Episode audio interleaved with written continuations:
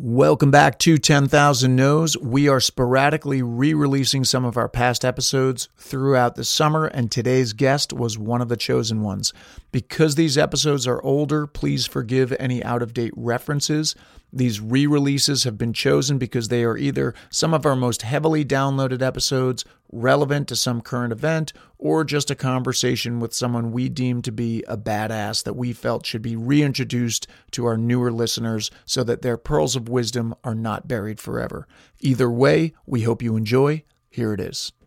Uh, my best talent in life is sort of picking talented people. Uh, I have a good eye for people who are good at their jobs, whether it's a screenwriter or uh, you know a cinematographer, and so I try to make it exactly. I try to hire the best people that I see for stuff, and then give them the room to do their job to the best of their ability.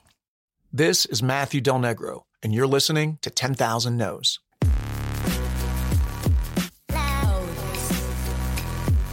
No matter what you do or where you are in your life right now, I'm pretty sure you've heard the word no more than once. And some of those no's might make you feel like you don't want to get out of bed. This podcast is here to tell you you're not alone. If all these people can walk through the valley of no's to get to their yes, why can't you?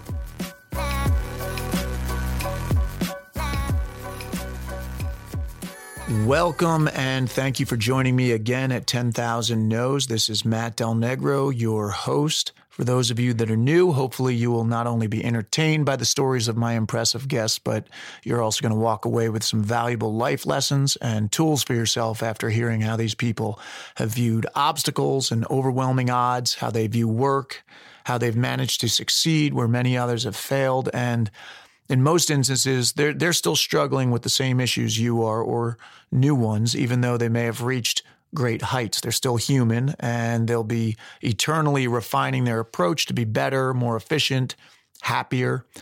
If you're someone who's been sitting on a dream or maybe following your dream but feeling stuck at this particular moment, thinking about throwing in the towel or having a tough time getting out of bed because you're too overwhelmed by everything you need to do, this is the podcast for you, mainly because of the amazing guests that I've been fortunate enough to have come here and share their story with me and now with you.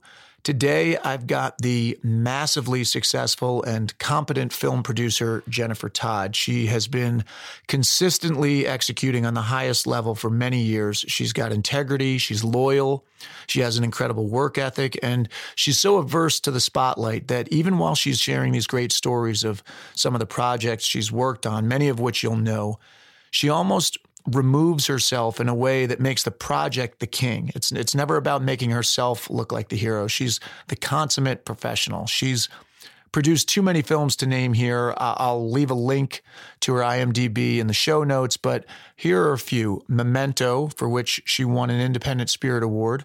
All three Austin Powers movies, which really became a major part of our culture's comedic landscape. Boiler Room, which she did with a first time filmmaker, Ben Younger, and a cast of young stars before they were stars. Ben Affleck was among them. Uh, she later went on to run Ben Affleck and Matt Damon's production company, Pearl Street Films. Um, she did Across the Universe, the incredible Beatles musical directed by Julie Taymor. She's only the third female to have produced the Oscars she did it uh, the last two years with Mike DeLuca and shares a great inside story with us about the the infamous wrong envelope for Best Picture gaffe from the 2017 show. And yet, despite all the accolades and accomplishments, she spends most weekends in her backyard hosting her kids' friends and essentially making everything run smoothly while calling zero attention to herself. That's what I want you to pay attention to as you listen. Jen doesn't spend a lot of time sifting through how she made things happen or why she's so good at her job. She just tells the story as it went down. It's a valuable lesson for me, at least. Spend more time doing and less time talking about doing. Here she is, Jennifer Todd. I know it's funny, right? Your whole life you're trying to describe your job. Everyone knows what an actor does, everyone knows what a writer does, but like what does a producer do? But I sometimes I would describe it as like a project manager of someone who, you know, kind of oversees every aspect. Sometimes I say like we're the f- we are a lot of times I'm the first one in, last one out. I think when you're a creative producer, you're kind of the only person who does both creative and financial on the project. Like you, you have both. A lot of times, people are kind of working on one aspect or the other. Um, you know, you're, you know, and, and the thing is, in every movie, it's different too. It depends on the director you're working with in the studio. Is it an independent film? So, you know, but you, you know, I'm often the first one in and the last one out. You know, years later, I'm like, you know, approving, you know, DVD boxes in Asia. You know what I mean? And people kind of have no concept of it. It's hard because it's a, a job that encompasses so many different aspects. That's what I like about it, but it's a hard job to describe in that way. Yeah. Yeah. And I feel like sometimes you get some, I, I actually think you are a real hybrid of having a real strength on the creative side and a real strength on the logistics side. I don't know that every, maybe all the greats are, but I don't feel like all of the producers that I know. Some some seem more business savvy and some seem more creative. You seem to have like a combo of those the two. I feel like there's a lot of the I, I, I, I feel like I have some of the traits of the older generation and who I kind of came up under. And I see those producers that I admire a lot that kind of do it in the style to which I try to do it as well. But, you know, the business has changed a lot and everybody's readjusting. And yes, and there are some people who come up. You know, there's that, uh, the other thing that makes me laugh is you see, um, you know, a studio executive gets fired and they get a producer deal. Like you get our job when you get fired. Like what what other business does that? You know, so so sometimes it's agents turn producers or executives turn producers. But you know, I think of myself as a, a rare crazy breed of someone who came up wanting to produce, being a producer, only ever being a producer, you know, um, yeah, I think we're in a smaller group for sure. There are others like me, but some of their people turn to it when they it didn't work out for them in another faction. So, what? No, who? When you say you came up with uh, certain people, who were some of the early on? Uh, you know, actually, let's kind of even even wind it back a little bit before then. When did you know you? Wanted to be a storyteller, be a producer, go to film school? How early was it? It was pretty early for me. Uh, my parents weren't in the film business, but I went to, um, in seventh grade, I moved to this private school called Buckley in the Valley, and there were a lot of people in the entertainment business, and some of my friends' parents were. And one of my, my good friends, Laura, her mo- her mother and father were both television producers, and I had a real like lightning moment. We were uh, I think we were both 13 and her mother had let us be extras in a in an after school special that was called not My Kid that was about kids in rehab.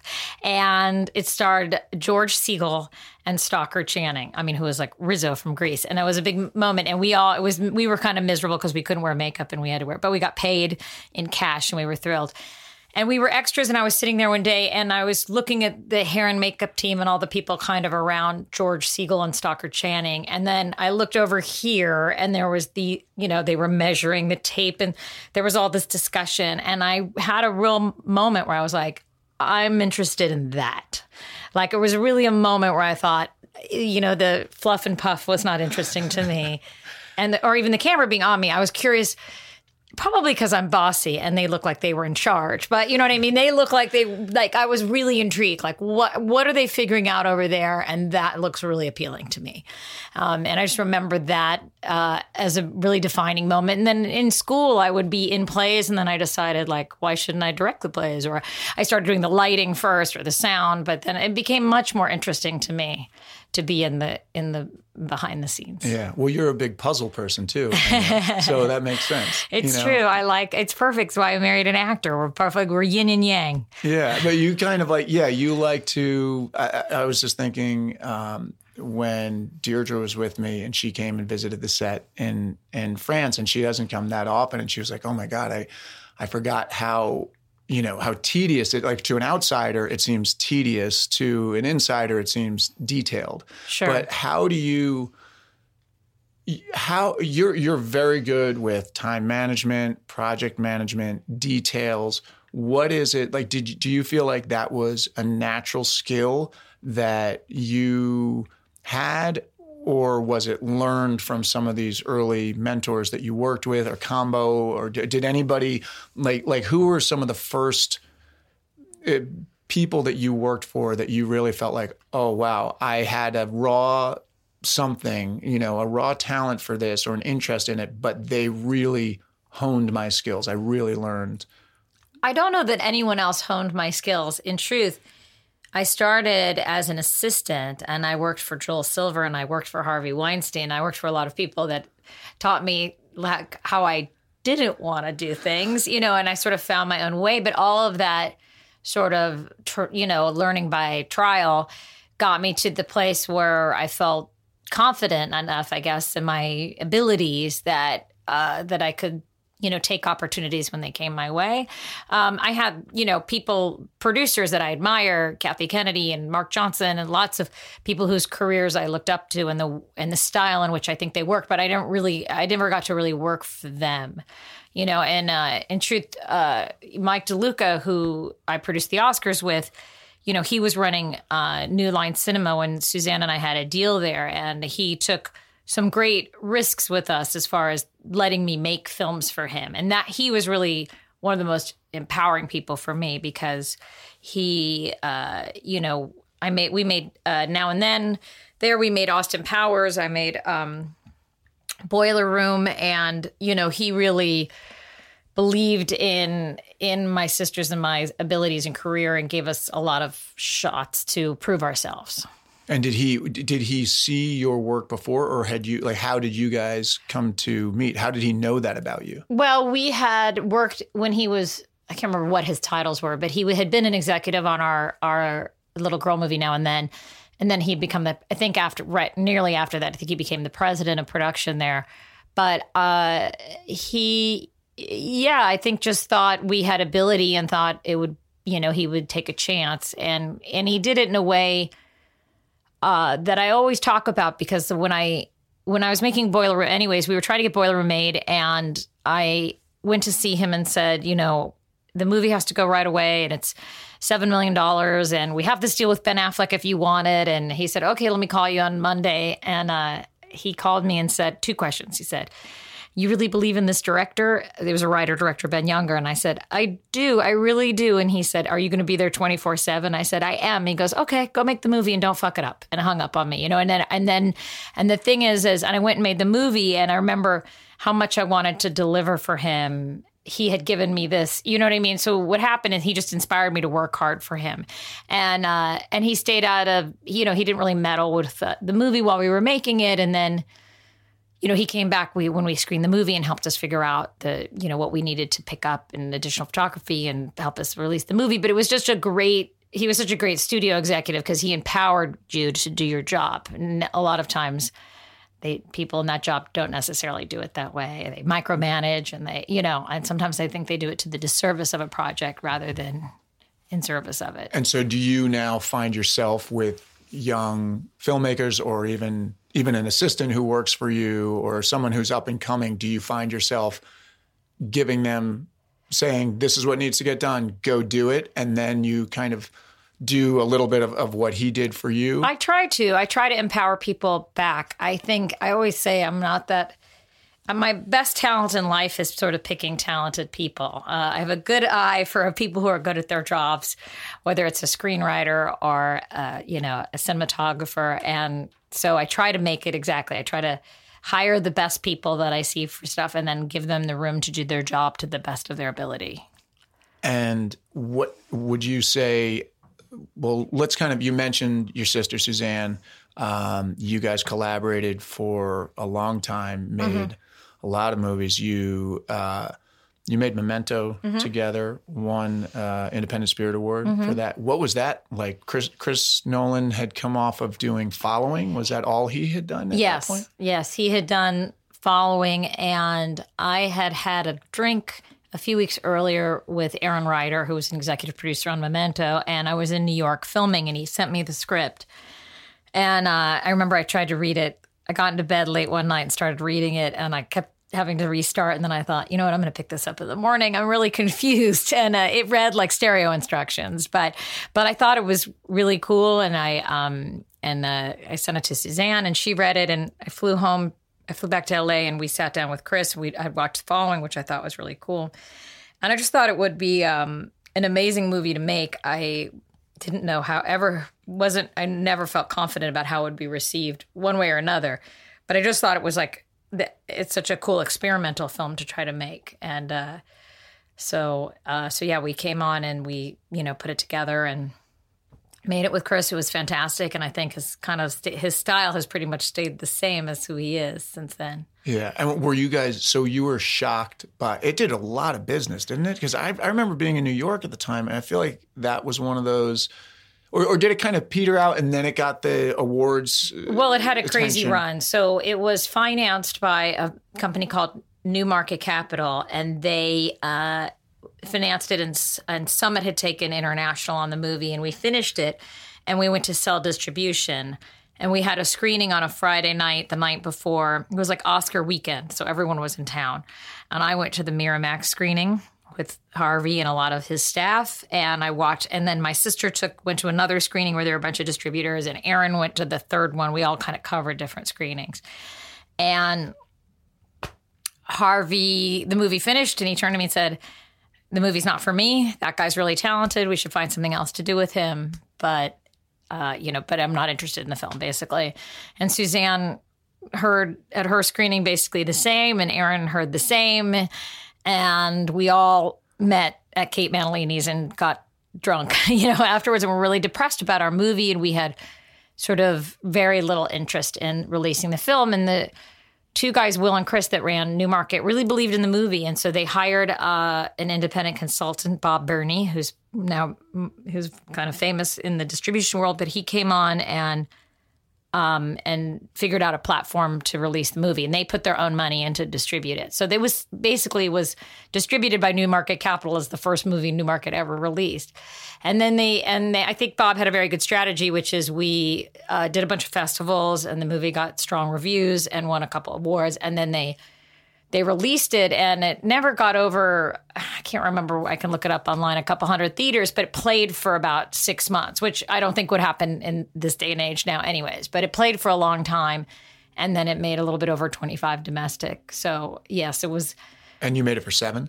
We made it for four. Four, four and ch- yeah so wow. yeah boiler room had been seven yeah. Uh, memento was four and uh yeah, so it, it was a crazy experience because we all loved the movie, but uh, we weren't getting love. And it was actually once, you know, and because Chris is so is so talented, he it was a it wasn't a difficult movie. It was like we all set out to make the movie he wanted, and we did.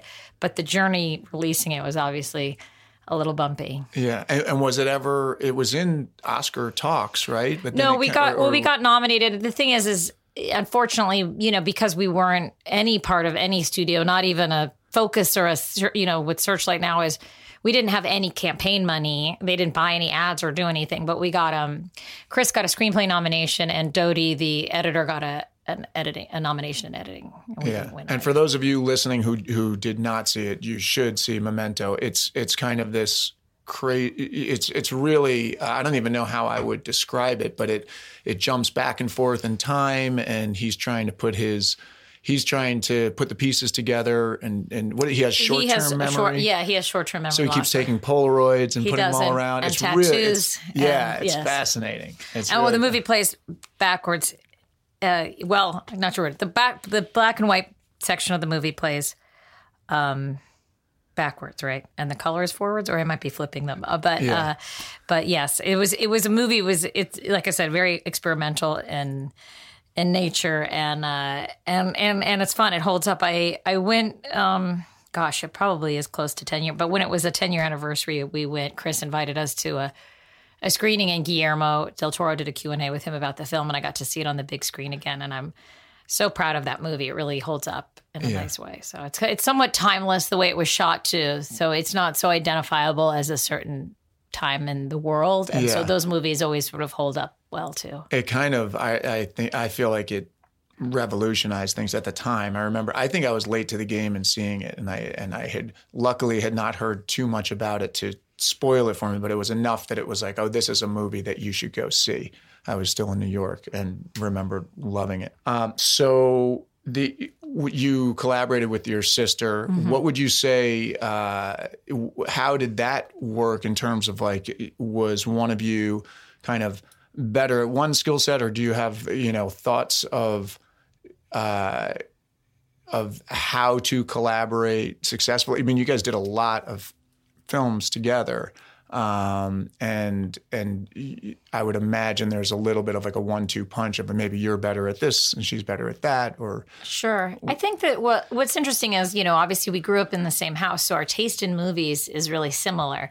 And she went to film school, and I kind of followed her to SC. And I sort of kept following her from job. She would hire me to be a PA. I would always sort of she would always take care of me and help me uh, stay employed. Um, and it was the it's a great pleasure to work. I think understand why people have family businesses. And look, the movie business is so hard, and you know there's so much rejection whether you're an actor or a producer, or whatever that that it's nice to have a partner that you know you know has your back a thousand percent. And that was it was really nice to be partner with her. We still work together on, but now it's more project to project than all of our projects, which is has its benefits too. But but it was nice uh, to have that. As people always used to ask us that if we were better. But in truth, what would happen is usually we would, you know, one of us would take the lead on a project or another. So.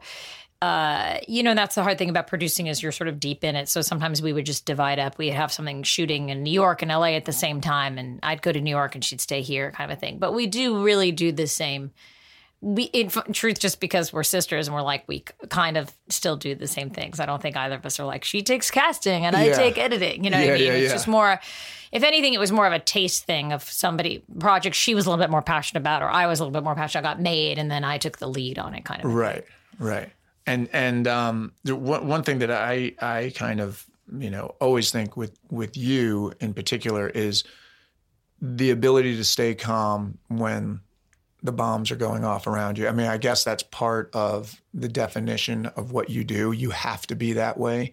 But how do you kind of um, if there are people that are listening that are not in the film business at all, but they're, I mean, they, they could be someone, one who's dealing with project management in some way, or two, it's just someone who kind of gets overwhelmed easily in life and feels like, oh my God, this is, you know, I feel like, you know, you've seen me overwhelmed, you know, you, you've seen me as much as anybody has. Um, but you seem to have this ability uh, to just stay really steady regardless like the you know it could be really high and exciting you stay steady. You, it could it could be really scary and things go wrong you stay steady. Is that again is that something that's just in your DNA is it something you've did, was there ever a time that when that didn't exist? Or am I just not seeing what's really going on inside and you're a really good actor it's sweet that you've given this, this any thought. I really think it's my personality. I think I came out an old person. My my high school girl, girlfriends will tell you that I kind of came out a grown up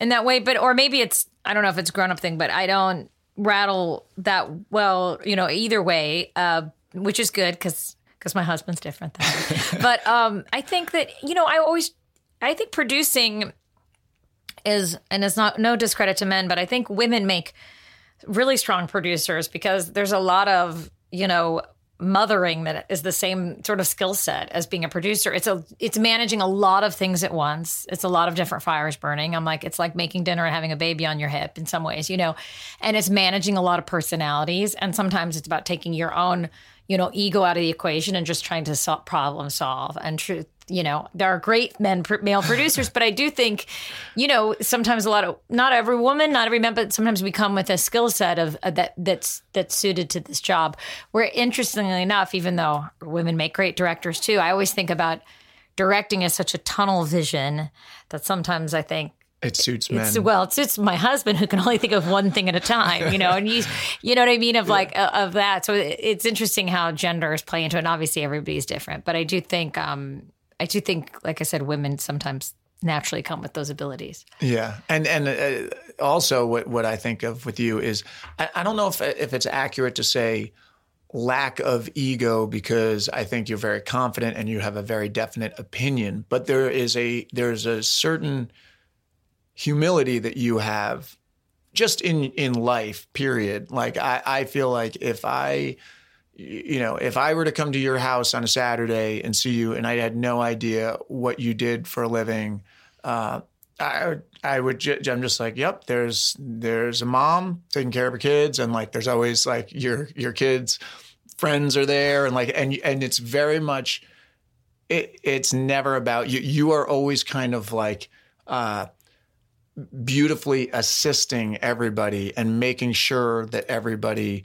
is um is comfortable everybody's comfortable everybody's taken care of and it sounds like the same skill set on on a project Sure. really Right. Well, I guess maybe that's my comfort zone. I mean, I love I love movies and TV and entertainment and I feel so uh, lucky to get to work in it and I've been doing it long enough that I know it takes a huge amount of people to make things, I guess. So for me, uh, I'm aware of my role, and as much as I can be the engine that try to put puts it all together, you know, I'm aware it's not all about me in that process. Yeah.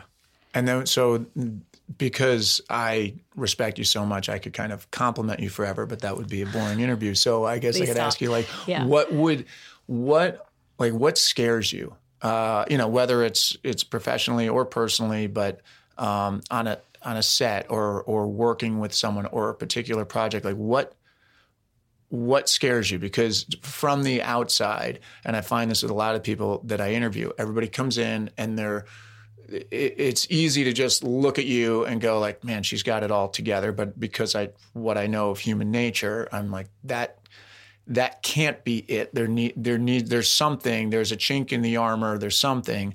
What like when you go into a project are there any things where you're like oh this is going to be more of a challenge because of blah blah blah whatever that may be?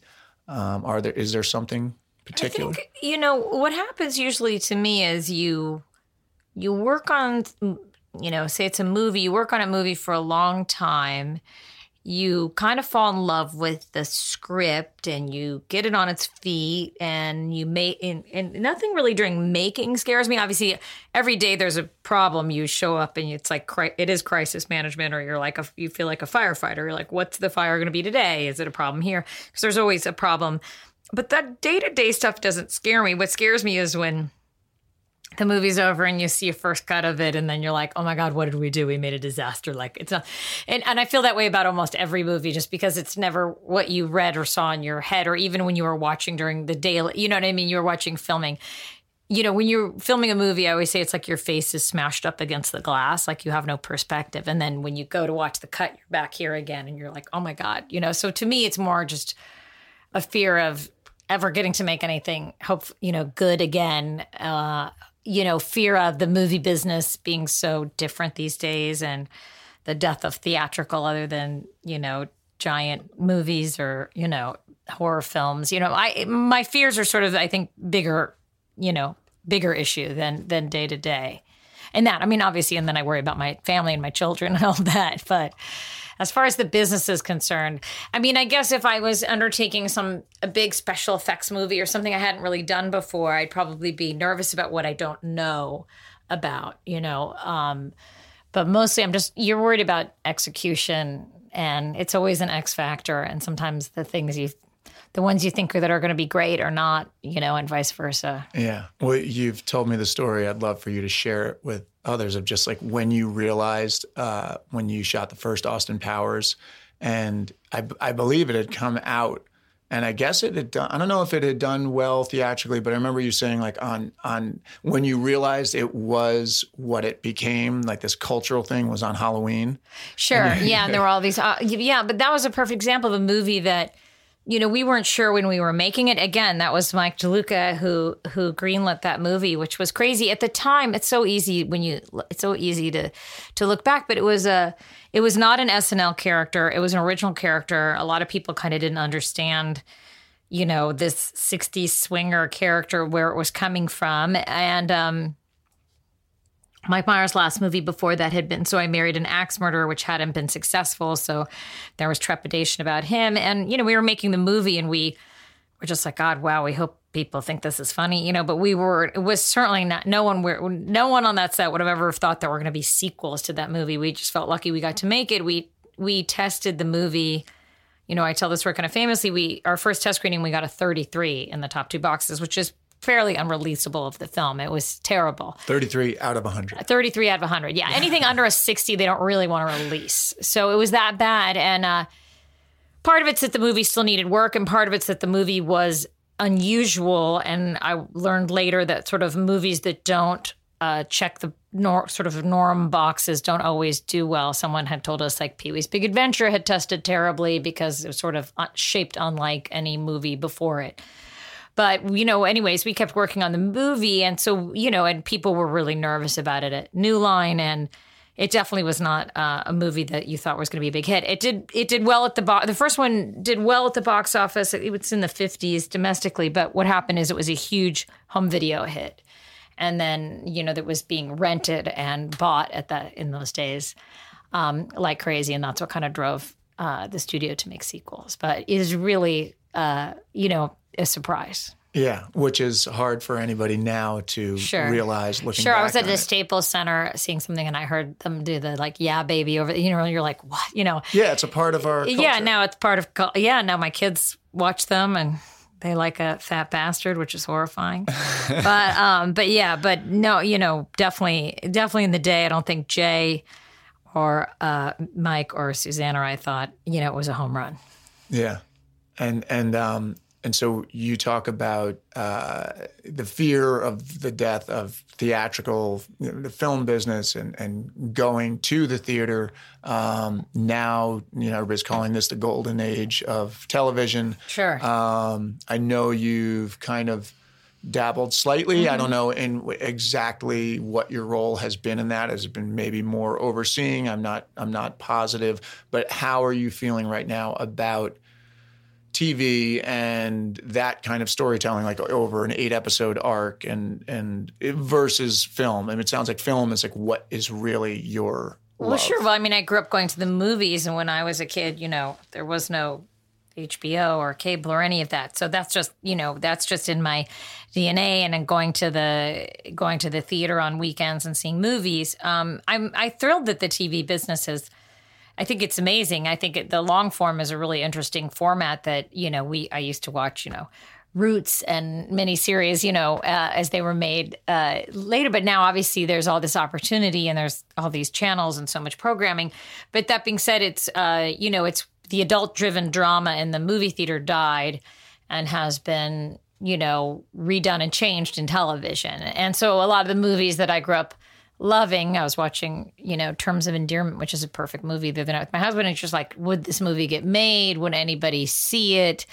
You know, um, you know, so it's just sort of a sadness for the loss of that. It makes sense now. We all have these incredible TVs in our house. We're, we're not driven out the same way that I was as a younger person. Uh, but you know, I'm sad for some of the things that I don't think are made because even though I think there's a lot in TV, there's still not quite, you know, it's still adjusted. So, but I love TV and I watch a lot of it, and I've been making it. I I had made uh, a television movie at HBO, If These Walls Could Talk Too, a long time ago. But I have a show that's going to be on Showtime uh, in 2019 with Kevin Bacon. That's a 90s crime drama that takes place in Boston and uh, and I'm d- working on a lot of different ideas for TV. So I I, I really enjoy the format. Can you tell people the name of that? Just oh so yeah, it's called City on a Hill, City on and um, it'll be on. I think it's going to be June 2019. So uh, and yeah, it's it's going to be cool. And I so I'm enjoying that. I enjoy the working on stories that have more time to take place. But my my first love is always the two hour kind of you know. Do you think it's going to ever the pendulum's going to swing back? I don't know why it would if you can sit home and watch Handmaid's Tale, uh, you know the the Game of Thrones, the money and quality, uh, and you know, and filmmakers that are working in the medium are so strong. I don't know why it would ever stop, and I'm not sure why people would stop to leave their house. It seems like, you know, the Marvel people want to go see spectacle or people want to see family movies. It's like sometimes you just want to get out of the house. So you, the kids' movies will still always work, you know. Yeah. And then it feels like for some reason people want to. They don't want to watch horror. They don't, you know, maybe they watch horror home, but they like to go watch that horror with like a communal, ex- Collective, yeah, yeah. collective experience, you know.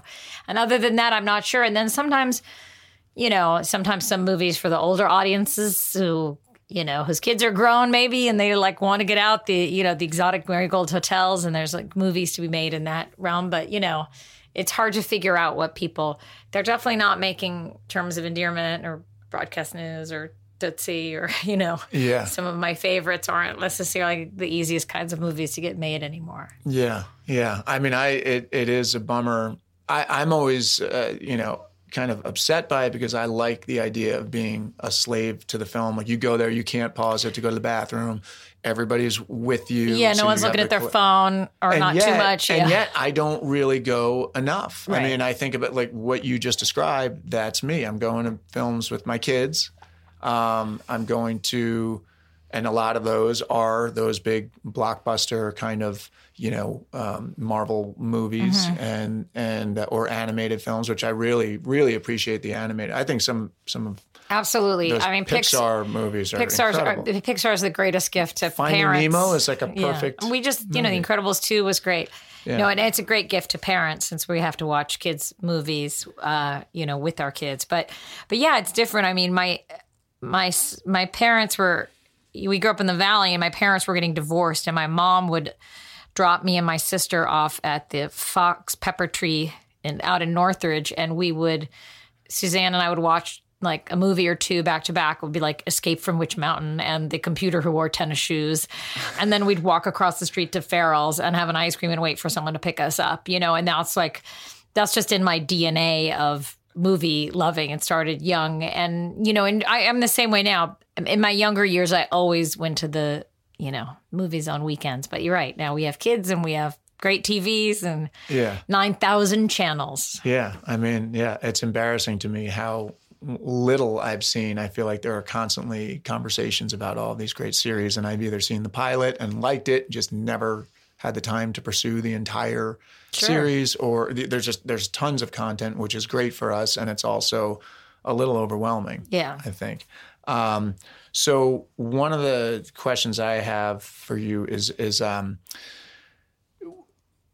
you know, this is called 10,000 No's, and largely it's about overcoming adversity. Sure. And, and but I'm thinking with you, one of the things that you have to do because of of I, I, I feel like where you are within this business, people are constantly coming to you for favors, for connections, you know, myself included, you know, I mean, like, um, people, I feel like people are, you know, you're in a, in a position where, uh, people, you can help people. And so I would imagine one of the things that you have to do is say no to people, even people that you like, even, and how do you kind of like, how do you negotiate that? Is that part of the time management thing? Is that like, how do you, um, kind of uh, just I guess negotiate the schedule. There's so much to be done, and you have a family, and you have all these things. So how to just for people that are listening, who are kind of again back to that thing of not getting overwhelmed and staying focused.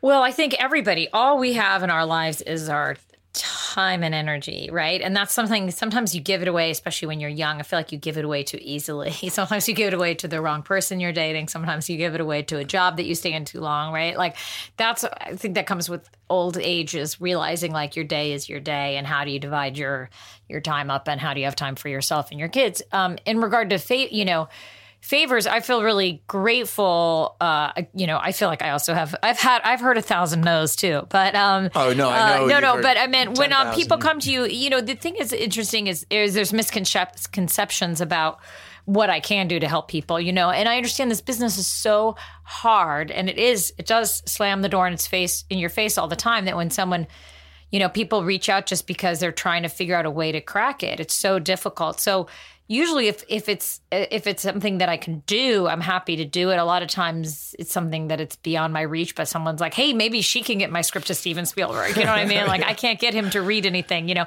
So that's try to I try to do it. But I I you know, look, I I try to try to be kind and try to do it with grace and try to do the favors that don't suck up too much of your time. It's interesting. One of my favorite articles I should find it sometime for you was that you know no I won't read your your whatever that you know no I won't read your fucking screenplay. No, I don't know. Oh God, um, I got to read it. ugh, now I'm even forgetting the. Them, this is a terrible interview because I can't remember the guy who wrote it, but oh, it was there's a whole article about uh, it's a screenwriter and he was talking about how often people ask him to read a screenplay for uh, for free advice basically and how he basically had to start start start saying no to people you know and you, you realize that i realize that when i ask someone to read something as a favor it's like you're asking for an hour plus of someone's life depending on how fast they read and what you're asking them to do and so it just sometimes it's you know I try to be cognizant of what I ask of other people too. Yeah. Well, that's what I was going to ask you is for, for people, because I, I do feel like a lot of people need to hear this. Um, like, I think people will come to someone like yourself and and just they could really help their own cause by maybe doing a lot more of the legwork before right. they come to you. Sure. And uh, I mean, I even feel like in some weird way, this whole podcast is a way uh, where, like, it, I'm always getting like, you know, my dad is like, uh, you know, oh my, you know, so and so's daughter is an actor and she wants to act and she's 21 and can you talk to her can you email her and i mm-hmm. used to do it all the time and now it's actually nice to go like you know what's better than me emailing you or talking go listen to 10,000 no's because right. we talk all about this that's right. just all there right that's awesome you know in that's some amazing. way um, it's but but i always feel like there are things that people could do to maybe minimize the ask of someone like yourself who has very limited time. Sure. You know? Well, I do that when I ask of other people. I try to be incredibly thoughtful about it. And I'm, but I'm also like I'm I think I'm probably more cognizant of what you know people can and can't do. Part of the reason people are asking me is because they they can't find their way in, so they're just trying to like like crack it in some way. yeah. And like, well, but it is a lot when you ask people to. I always say it's like I read for my living, and then people are like, "Hey, can you, you know." Read something for for and give me notes you know you're like oh that's my day job. It's like asking a dentist to like look at you know what i mean? Yeah. it's like hey can you look at this tooth? You know you're like no no i get paid to do that you know? Yeah. So uh but you know look i feel it's a crazy you know hard great you know it, you and i were talking before the start about you know your amazing trip and what some things that can come of of it and it's incredibly painful and i'm very aware of it so if i can if I can ever be of help, I I do try my best. Yeah. Uh, so I don't know if uh, if you want to go here or whatever, but I'll I'll bring it up because uh, you are.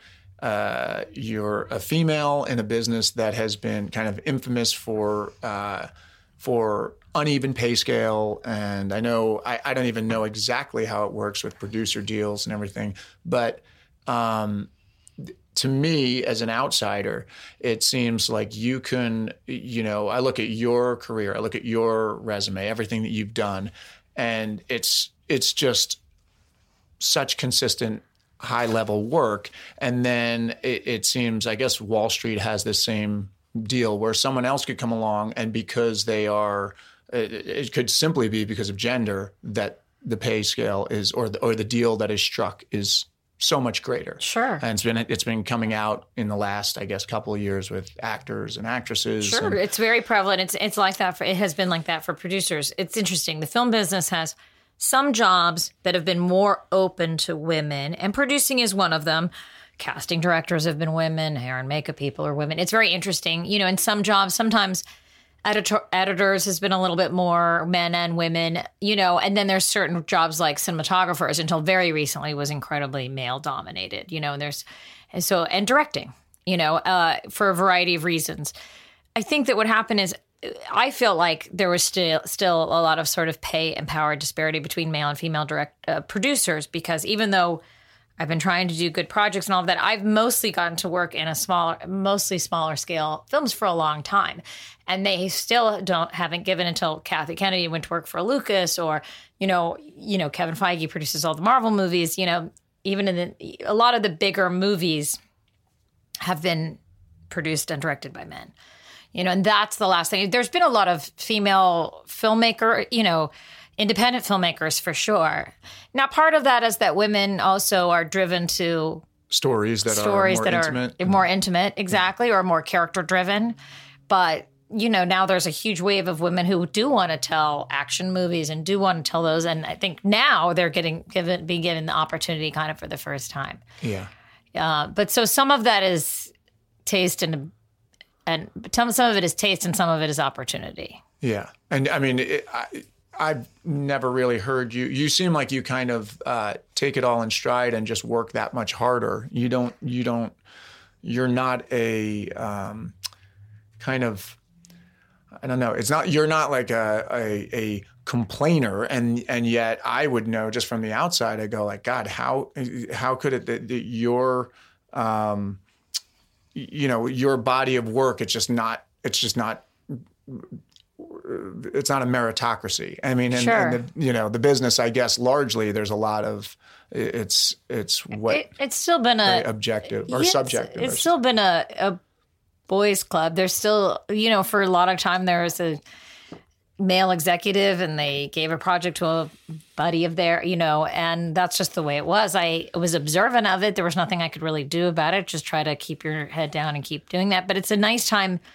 I look. I think the the result of everything that happened last year has been great for women and hopefully women of feel of diversity feel the same way um it definitely i i feel like even the last few months when i got phone calls about you know we're making something female driven or we want a female producer on it that's very new people never noticed i mean you can go through i can go through a canon of movies that were about women that were made by men and no one was like hey we should probably get a woman another you know woman Yeah. involved and now it's nice uh, you it's nice that you can kind of call out on something too and say, "Hey, I think that we need, you know, we need another woman in the business. I think we need a person of of color to speak uh, creatively in this behalf if we're going to have this actor, you know." And now, so the times have changed in kind of an amazing way. So you have you have felt the the kind of in a, in a good way. Yeah. You felt like the the room has warmed up in a For way. sure. And then you look at the amount of women who I see getting directing jobs and opportunities, and I think it's it's great. I think uh, it's it's interesting to kind of see uh, people being aware of you know how bad the numbers were. Like no one cared then. You know, it was just what it was. You know, and now people are kind of aware uh, that you know it's a good idea to to try to even it out a little bit. Yeah. And I, I think it's good for people to hear, you know, if you're if you're listening to this and and you're, you know, if, if you've Googled Jen, for example, you go, wow, she's she's this is an incredibly prolific career.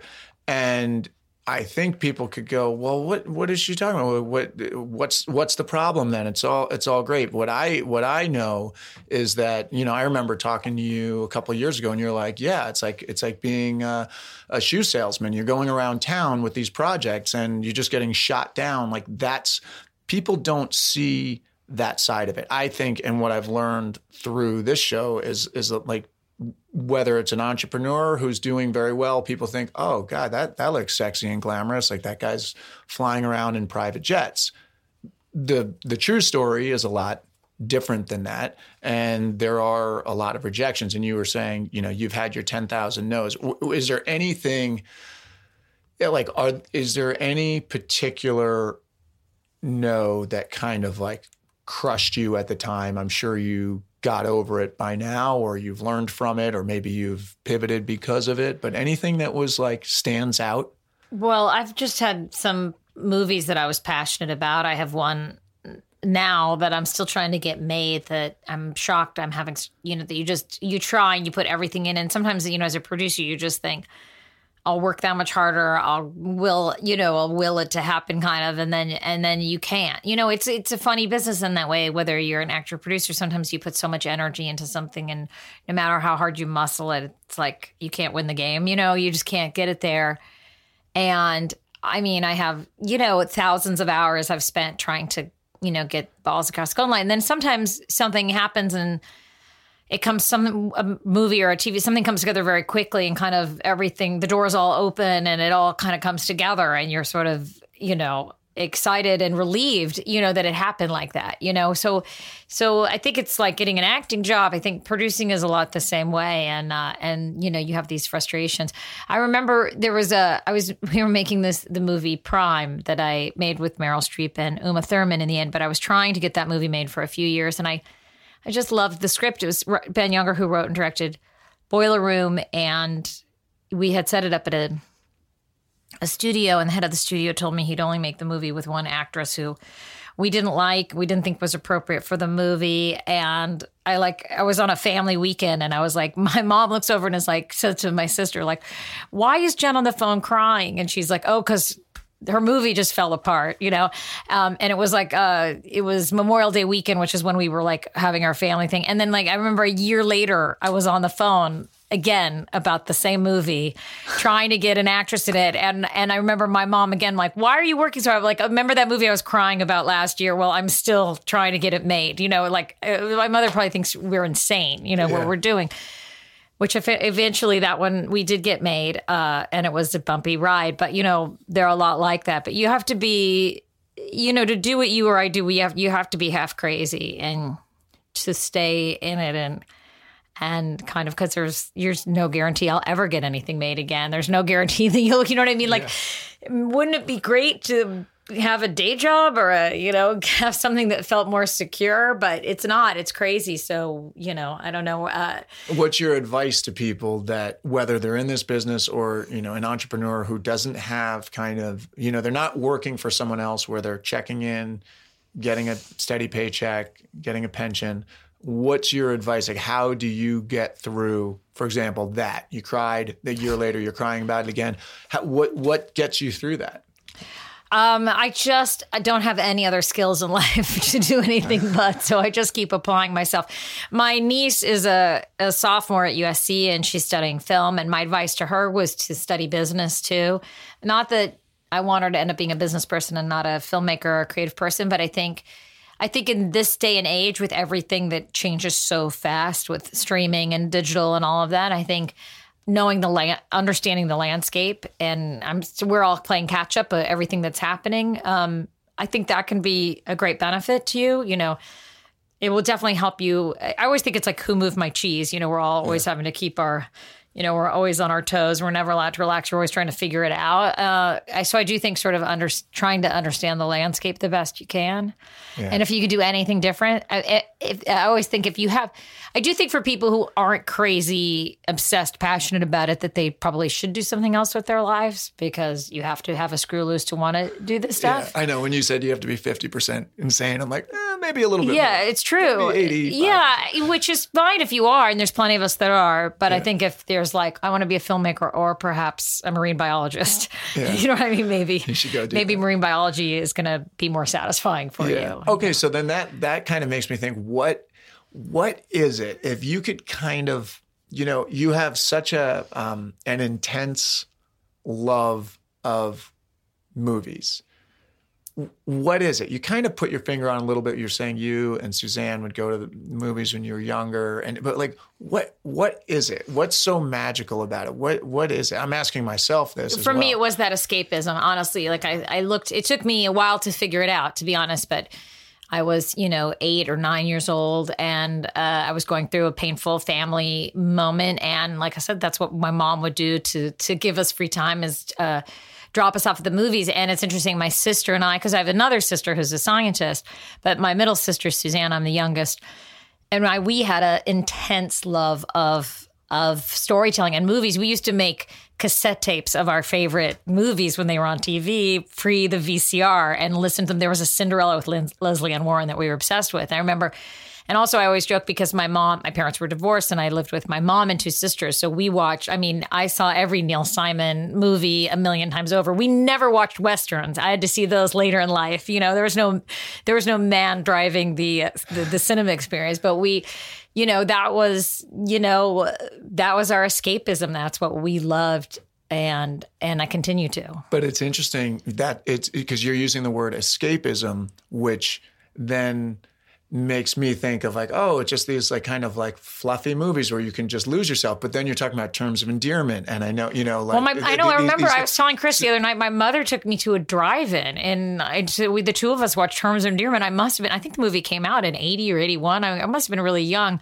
And it was interesting. I've been thinking about that a lot lately. We watched much more sort of adult movies as kids than kids watch now. You know, the things that happen in movies. We were.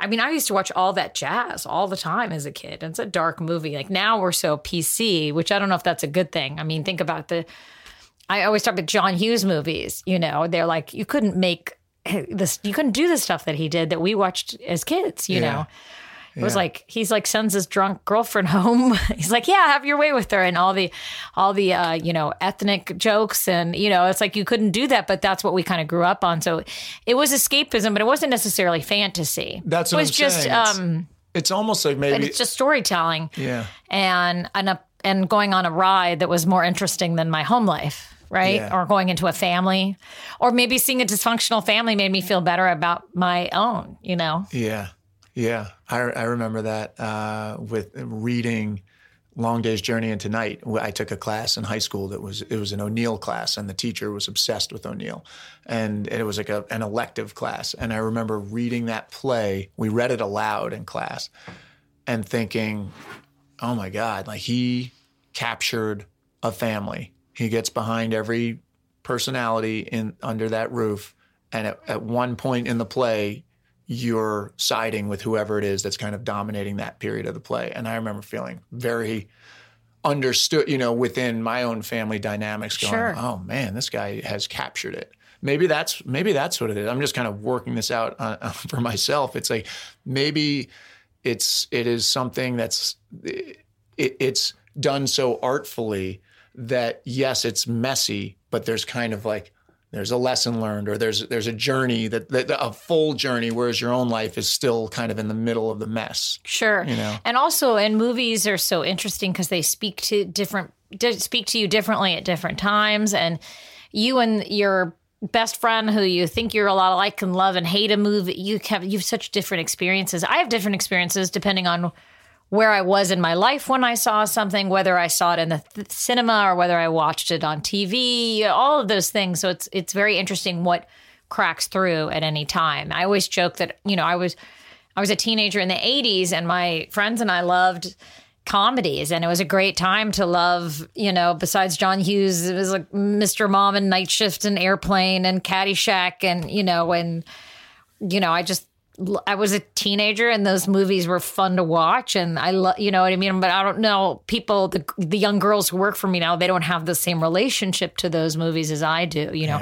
And then they talk about like you know the Twilight series or something Yeah. that means something very different to them Yeah. than it does to me. So it's that's what's it's what's amazing about it you know amazing and complicated. Yeah. Yeah.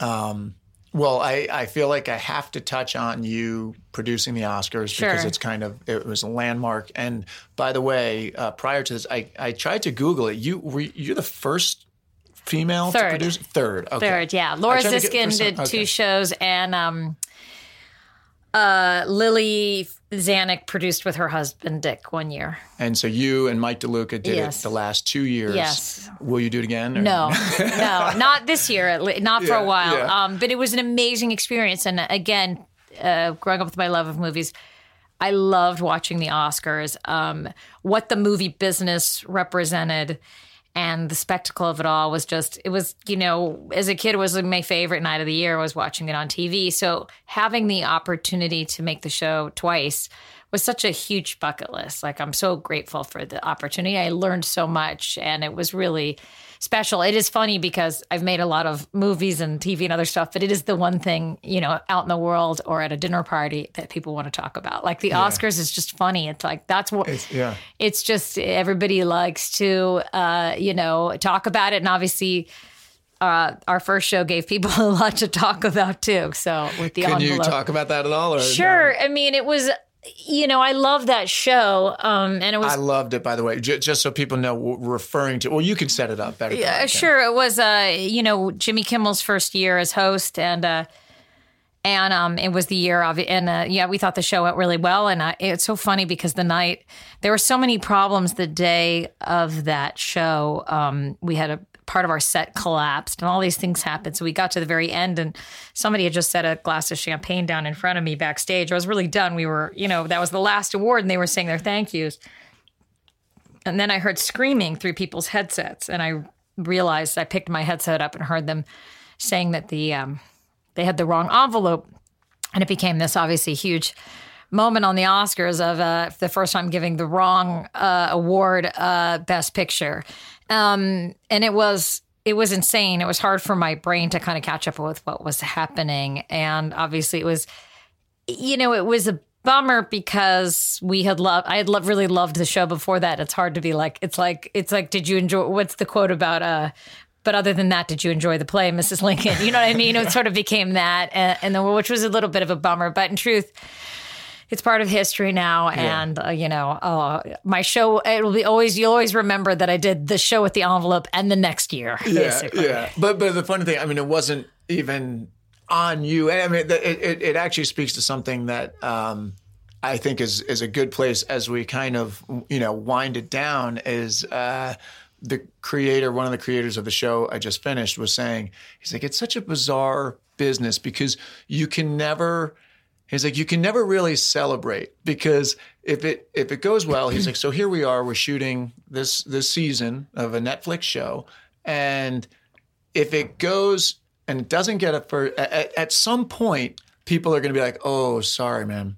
Like, oh, sorry you didn't get a second season. Oh, sorry you didn't get a third season. Sorry you didn't get nominated. He's like, but, but wait, we we wrote the script. We sold we sold the pitch. We got a first season. We shot a whole season. But at the end, everybody goes, you know, it's like, oh, you didn't win the Oscar. Right. But yeah, I was nominated. And we, right, exactly. but but at some point, yeah, it's goes, always disappointment, and right? but what if, what if, why can't It's we like- celebrate this? You Right. know? So it just, it just, I, I think like that moment for you and the way you describe it of like, you're done, the champagne is, and then you hear the screaming.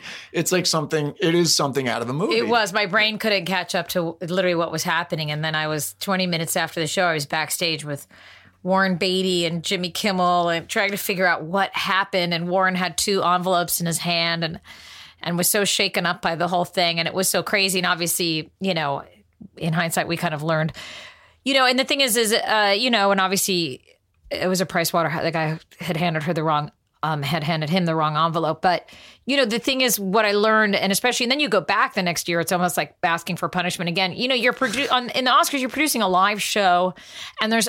You, it's not like you're doing the whole thing. Everybody's doing something. So there's there's a camera guy who can screw up. There's an actor who you know what I mean. Like Yeah. you can't be in charge of everything. I wasn't in charge. I had nothing to do with the envelopes. You know Yeah, that's yeah. completely the Academy and Price Waterhouse. But yet it happens on your show. But when you, so when you go to like drop off at school, like the next Yeah, day, yeah, exactly. Like, oh, sorry. They, Sure. like, Wait a second. I, yeah, I and on Twitter, people are like, "What shitty producers? They let they had that," and you're like, "Uh, "It's not really under my jurisdiction, but it's it's part of the responsibility." It's a little like it's the same way, like you're saying on a you know your show could get another season or not, but people are going to act like it was your fault if it did. Right. You know what I mean? Like you're Yeah. like, "I'm just Matt Del Negro. I play one guy on it," but they're like, "Oh, you get a second season. Ah, he must have fucked up somehow." Or Right. You know, it just all comes under your responsibility, but you're not going to. You don't. No one really is like thinking to tell you. You know, when things go great, there's you know, no one's giving you the credit. You know. Yeah. Well, yeah. It's a little bit like it reminds me of what your advice to Chris, your husband, Chris Messina, who's a great friend of mine, who uh, made is making a film, and you said take the take the best idea from wherever you get it. At the end of the day, you're the director. If if something goes well, they're going to be like, oh, great. If something goes poorly, regardless, it's going to be it's your fault. Sure. It's it's like the the good and the bad of of being the boss. Yeah, for sure. And especially with directing, I think that is the, the best side of it. But yeah, the so you know, um, yeah, the Oscars were great, and and what was fun about that too is that live television is so different than what you or I ever get to do. What we do is sort of painstakingly slow. You know, even your stuff is faster. You get cast in something, you may go next week and shoot it. But I'm working on something scripts for years, and then you finally get them made, and then you shoot them, and then you edit them forever. I mean, I made a pilot last January, and we're going back a year later to do the rest of the episodes, and then the show will end Is in that the June. City- That's the showtime. the Hill, the one yes. you're talking about? So you, it's just I've been working on it for you know three and a half years at this point. It's all slow moving. So the the Oscars was so exciting because it's a date and it's live and it's Yeah. five o'clock and you're going to be ready, adrenaline. or you're not in the exactly. And the excitement um, is so is so palpable that like that I'll always remember and kind of cherish. Just being part of that was was was incredible. Yeah.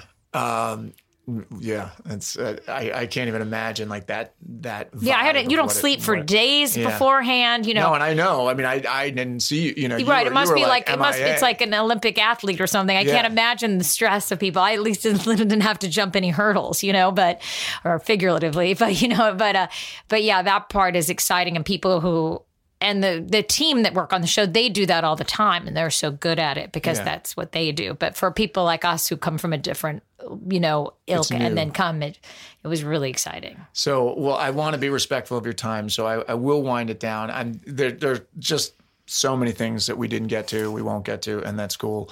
Um, but you, you know, you have kids. Uh, everybody thinks of this business as like, oh my God, this business, like keep your kids away from this business. But your kids are coming up in the business. They have a, a producer as mom, uh, an actor as dad, a direct actor, director as dad. Um, wh- what is your, uh, they're both creative. Um, how do you kind of give them the like how how do you how do they see it? And it's it's kind of different from your upbringing where you were like you guys were going to the movies to the mall but right. your mom wasn't in this business. And like do you uh how do you kind of um, do that? Because they they know people within the business that it's just different than, it is just different. I don't know. I mean you have the same thing. It's different yeah. with your kids having uh, you know especially a dad who's an actor whose face shows up on tv and they're around him when people recognize him. I don't know. I hope that you know if they want to be in the business, I understand it's it's hard because it, it looks so much better from the outside than it is. So on the inside, you know, they don't see the they don't really see, mommy crying over the movies that yeah. didn't get made, but. I just hope we can give them enough sort of life world experience that they kind of understand where it all lands. It's very yeah. hard. You know, your parents are just the parents you were given.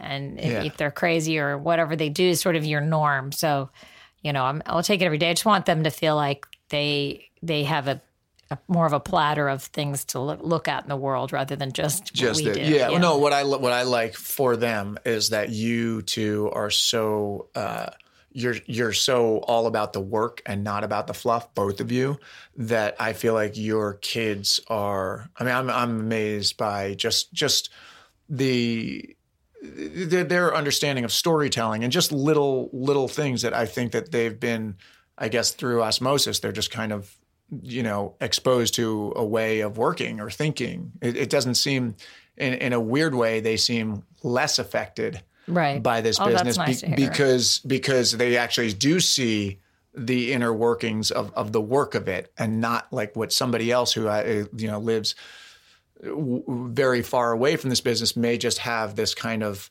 uh, far off view of a glamorous place. Right. I think they have two parents that are working storytellers. Right. You know? Right. Well, that's nice. I hope so. I mean, if you ask them today, they're going to be a professional surfer and probably a professional Fortnite player. So, you know, I don't know. We'll see. Uh, but yeah. yeah, I hope. Uh, I hope we just give them uh, a clear, you know, view of uh, of the ups and downs. Yeah, yeah. Um, all right. Well, we could we could kind of stay for another six hours, but I will let you go. I really Yay. appreciate you sitting down. not, you not don't talking. like being on mic, on the camera. Yeah, exactly. Luckily, there's we, no you camera. and I can chat. You know, yeah. exactly. Um, thank you very much for sitting down, and I, I, know that people will hear it and be inspired by. I hope so. Thanks so wisdom. much for having me. It's very nice. You're welcome. I really hope you enjoyed that and you'll tell others to listen. Jen herself said afterward that uh, she'll never listen to it. She uh, she gave a speech after being honored at USC Film School recently and said that she'll never watch that either. So I don't feel too bad. Um, but I, I do feel very lucky, like I scored getting her to open up for us. Okay, so I'd like to give you my top takeaways. Tough to do this uh, to to keep it kind of small, so I'm going to limit myself here. Just three things that I think you can chew on as you walk away from this interview uh, to add to your arsenal of tools as you navigate your own life. One, spend more time doing and less time talking about doing. Two, be aware of your particular talents. Jen said, My best talent in life is picking talented people. She said, I'm aware of my role. Even the first time she realized that she wanted to be a part of this business, when she and her friend were extras, she looked over and saw the people behind the scenes making decisions and said, That's where I want to be. She knew herself, and that gave her focus and that gave her confidence. Three, don't make excuses. While Jen's aware of the fact that she's a female in a business that has been historically unfair to females, she's never let that fact prevent her from accomplishing huge things. And when I asked about it, she took the high road and just pointed out how the last year has been a huge upswing in terms of opportunities for female filmmakers. All right. Thank you so much for joining. If you're digging these conversations, please tell your friends and family. And I hope you'll join me again next Friday for stand up comedian slash actor slash podcaster Bryan Callen. Or you can also search through the 10,000 No's library at 10,000nos.com for more inspiring conversations. If you liked Jen, you might want to check out the Mark Duplass episode or the Lawrence Trilling episode or the Nikki Weinstock episode. They are all creatives behind the camera. Mark is also an actor, but they have great stories from directing, producing, and developing film and TV, which might be of interest to you. Thanks again for listening.